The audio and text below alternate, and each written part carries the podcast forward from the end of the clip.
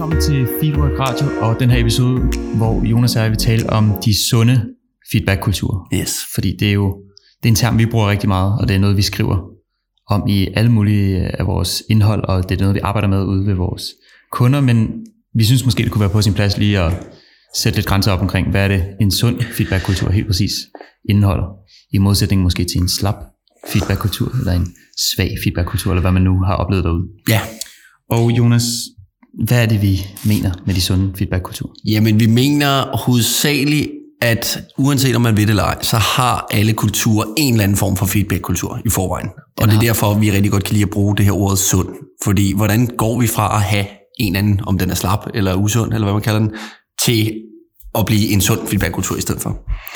Der er nogle ting, altså det der med, der er også nogle gange vi møder derude, der siger, vi har ikke nogen feedbackkultur. Ja. Og det er vi jo lidt uenige i. Altså den er der, og så er den i en eller anden tilstand. Ja, som regel.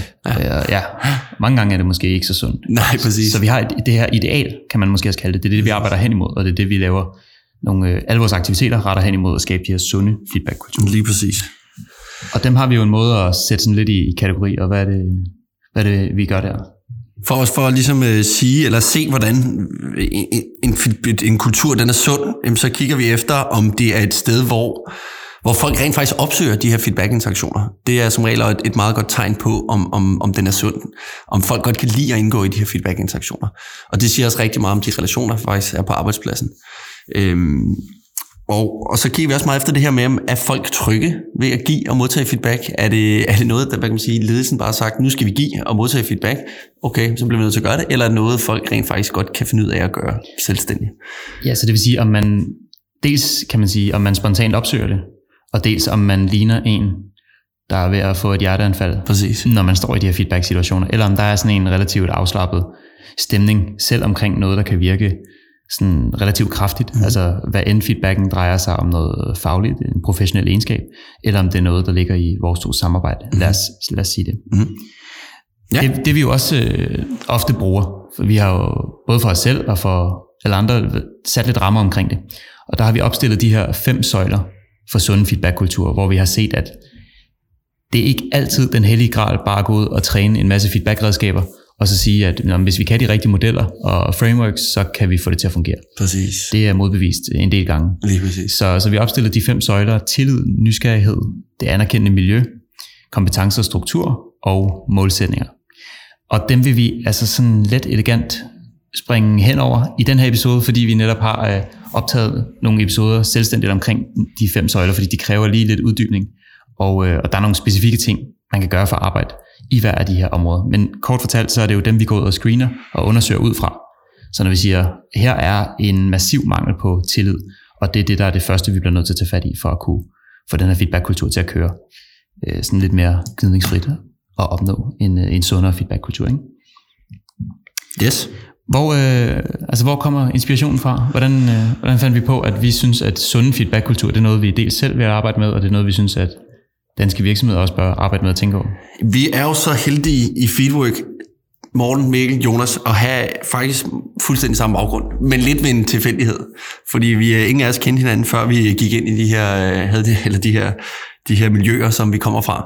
Men vi har alle sammen et baggrund som officerer i forsvaret. Og så har vi alle sammen en baggrund som landsholdskæmpere på landsholdet militær femkamp, som er nok de færreste, der kender til den, ligner den nichesport. Det er en eksklusiv klub. Men det er jo kulturer, hvor vi, da vi trådte ud af dem, og ligesom fik perspektiv på dem, så opdagede vi, at det var kulturer, der havde noget, altså de havde fokus på performance langt hen ad vejen, og på fokus på udvikling og læring. Og der var en fællesnævner i de her kulturer, og det var lige netop, at vi var rigtig gode til at bruge både give og modtage feedback, og særligt forsvaret, det er en fastforankret del, at der altid er en, der som regel er et niveau højere end dig, en, der er lidt mere erfaren, en, der har prøvet tingene før, som står og observerer dig gøre tingene, og som kan give dig en tilbagemelding, noget feedback på det, på din præstation bagefter. Jamen lige præcis, altså, og så er der også i begge miljøer, sjovt nok, det her træningsstorme, ikke? Altså alle enheder, der bliver udsendt af forsvaret, de skal certificeres, altså på en træningsøvelse, for at vise, at de kan tingene, inden de skal ud i kamp. Og hele det her, det leder jo til, at hvis vi er på en øvelse, og vi ikke lever op til niveauet, så er den bedste måde at komme til at gøre det, at vi har en sund kæde af feedback-interaktioner, ikke? Og det sjove har jeg nogle gange sådan noget efterreflekteret over ved de her kulturer, det er også det her med, at der simultant var både lov til at være individ og sætte sig selv i fokus. For eksempel på landsholdet der var det jo normalt at sige, jeg går efter at blive nordisk mester i år, eller jeg går efter at lave x antal point i den her disciplin, eller blive den hurtigste dansker til et eller andet. Og det var jo okay, hvor mange måske kan tænke, det er ikke det mest normale at gøre på en arbejdsplads. At sidde nede i kantinen og sige, nu skal jeg virkelig vise jer, hvordan man bliver den bedste projektleder i hele branchen. Præcis. Så der var det her, altså det var lovligt at sætte nogle individuelle mål, og sætte sig selv i fokus en gang imellem. Ikke? Og samtidig så var det også i en samlet enhed af et team. Altså det var for, at teamet præsterede godt, og teamet var en kæmpe stor del af de her individuelle præstationer, så man skiftede ligesom hele tiden det her fokus med, nu kigger jeg på dig, Jonas, og nu kigger holdet på mig, eller nu kigger vi på holdet. Hvordan kan vi som danskere, hvordan kan det være, at danskerne er så gode til den her disciplin, eksempelvis? Og så skifter man hele tiden, og relativt fleksibelt og uhøjtideligt mellem individfokus og teamfokus. Det synes jeg i hvert fald selv var ret unikt. Ja, og det er jo meget lidt tilbage til med den sunde feedbackkultur. Det er jo det trygt miljø at være i, og vi tør at sige ting, som de er. Altså, der er jo kun én, der kan blive nordisk mester, eller verdensmester, eller hvad man nu går efter. Ikke? Så, og på den måde, så særligt på landsholdet militær femkamp, så skabte man den her trygge kultur omkring at sige, det er fedt og ambitiøst, at du går efter det her. Jeg er i princippet din konkurrent, fordi der er jo kun én, der kan vinde. Men samtidig så er vi også holdkammerater, og samtidig så ønsker vi at gøre hinanden bedre, fordi altså det er bare fedt at se hinanden udvikle og trives med det. Præcis, det kan jeg huske, når vi var ude og præstere, det var jo sådan, sporten kan man sige, var lidt kompleks på den måde, at der var 5 discipliner, og det var sådan lidt svært at få alle discipliner til at gå op på én gang i den samme konkurrence på den samme dag eller de samme 2 dage. Og det man sådan nogle gange kunne gøre, hvis man selv havde flunket eller underpræsteret, det var jo at glæde sig over sine holdkammerater, og det oplevede jeg egentlig var sådan en ret fælles form for coping med ens egne dårlige resultater. Altså, fordi jeg kan også huske, på holdet var der også den her anerkendelse af, at det er ikke okay, at du, fordi du præsterer dårligt, lader det smitte af på kulturen. Jeg ved godt, at vi ikke skal måske tale om dig hele tiden og sætte fokus på dine dårlige præstationer, men du kan prøve at fokusere på dem på holdet, der gør det godt, ikke? Og så var der ligesom en eller anden form for progression eller fremdrift i de her ting. Og så satte folk sig også ned og lærte af de dårlige præstationer, de lavede. Altså, hvad i alverden var det? Og det var både med hjælp fra træner og holdkammerater, at man kom frem til nogle af de her ændrede strukturer, der skulle til, eller nye træningsvaner, eller forberedelsen, der skulle laves om. Så ikke, altså netop fællesnævneren, det var også det her med, at det skete i en form for anerkendelse. Altså, fundamentet, det var et anerkendt miljø, det skete i, al den her læring her, ikke?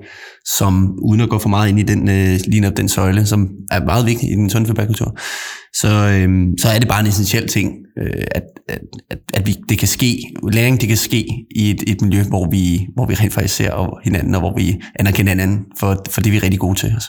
Fuldstændig. Det var sjovt. Altså, en ting, der også var sådan symptomatisk for det her, det var, at det blev kaldt femkampsfamilien. Altså, det sagde jo også noget om den store tillid, der var, og den store indforståethed, der var. Og det var en sjov kultur, og jeg kan huske, når man stod der som ny, så kunne den godt være lidt overvældende, altså sådan lidt omfavnende. Altså, folk ville dig det bedste, og var egentlig relativt nysgerrig på dig selv og dine resultater. Præcis. Nå, Jonas, jeg vil faktisk gerne høre dig. Hvis nu jeg sidder derude og tænker, gav vide, om der er en sund feedbackkultur på min arbejdsplads, eller i en organisation, jeg besøger, hvad kan man så kigge efter? Altså, for at se om... Hvad er tegn på en sund feedbackkultur, sådan rent praktisk? Jamen, som jeg nævnte tidligere også, det er meget det her med, altså vi kigger af, nyder folk rent faktisk at indgå i de her interaktioner? Kommer folk selv og spørger efter noget feedback, fordi de oprigtigt gerne vil lære noget, og fordi de oprigtigt tror, at deres kollegaer har noget, de kan bidrage med? Det er nok nummer 1 ting, vi kigger efter. Så, og det er jo også meget over i det her med, at ser vi der en læringskultur? Er folk nysgerrige på ny viden? Er folk nysgerrige på hinanden? Det er et af de store tegn, vi kigger efter. Så kigger vi også lidt den her vekselvirkning mellem, er virksomheden god til at opstille nogle formelle strukturer omkring feedback? Fordi vi tror, at det er der, man ligesom skal tage udgangspunkt, for at hvad kan man sige, at vi også tager meget med henover i det uformelle miljø langt hen ad vejen. Så vi skal til at starte med at have lidt struktur på det, for at vi også kan gå over i de her uformelle dialoger. Men, så det er også noget, vi kigger på det her med, altså har de en vekselvirkning mellem mange uformelle feedback-samtaler og også formelle feedback-samtaler. Skema lægger vi ligesom læring og anerkendelse. Ja, præcis, fordi vi taler nogle gange om det her med, at man skal støde ind i feedback-interaktionerne. Ja. Altså hvis man vil sætte gang i en feedback-kultur, så nytter det ikke noget, at man hejser fanen og siger, nu fokuserer vi på feedback, hvis der ikke er nogen situationer, hvor medarbejderne bliver tvunget lidt ud i det her. Vel? Mm-hmm. Det er lidt ligesom, som Daniel Kahneman og Amos Tversky siger med deres teori der om system 1 og system 2. Altså det skal ikke være noget, vi skal tænke kraftigt over. Altså man kan ikke forvente af en medarbejder.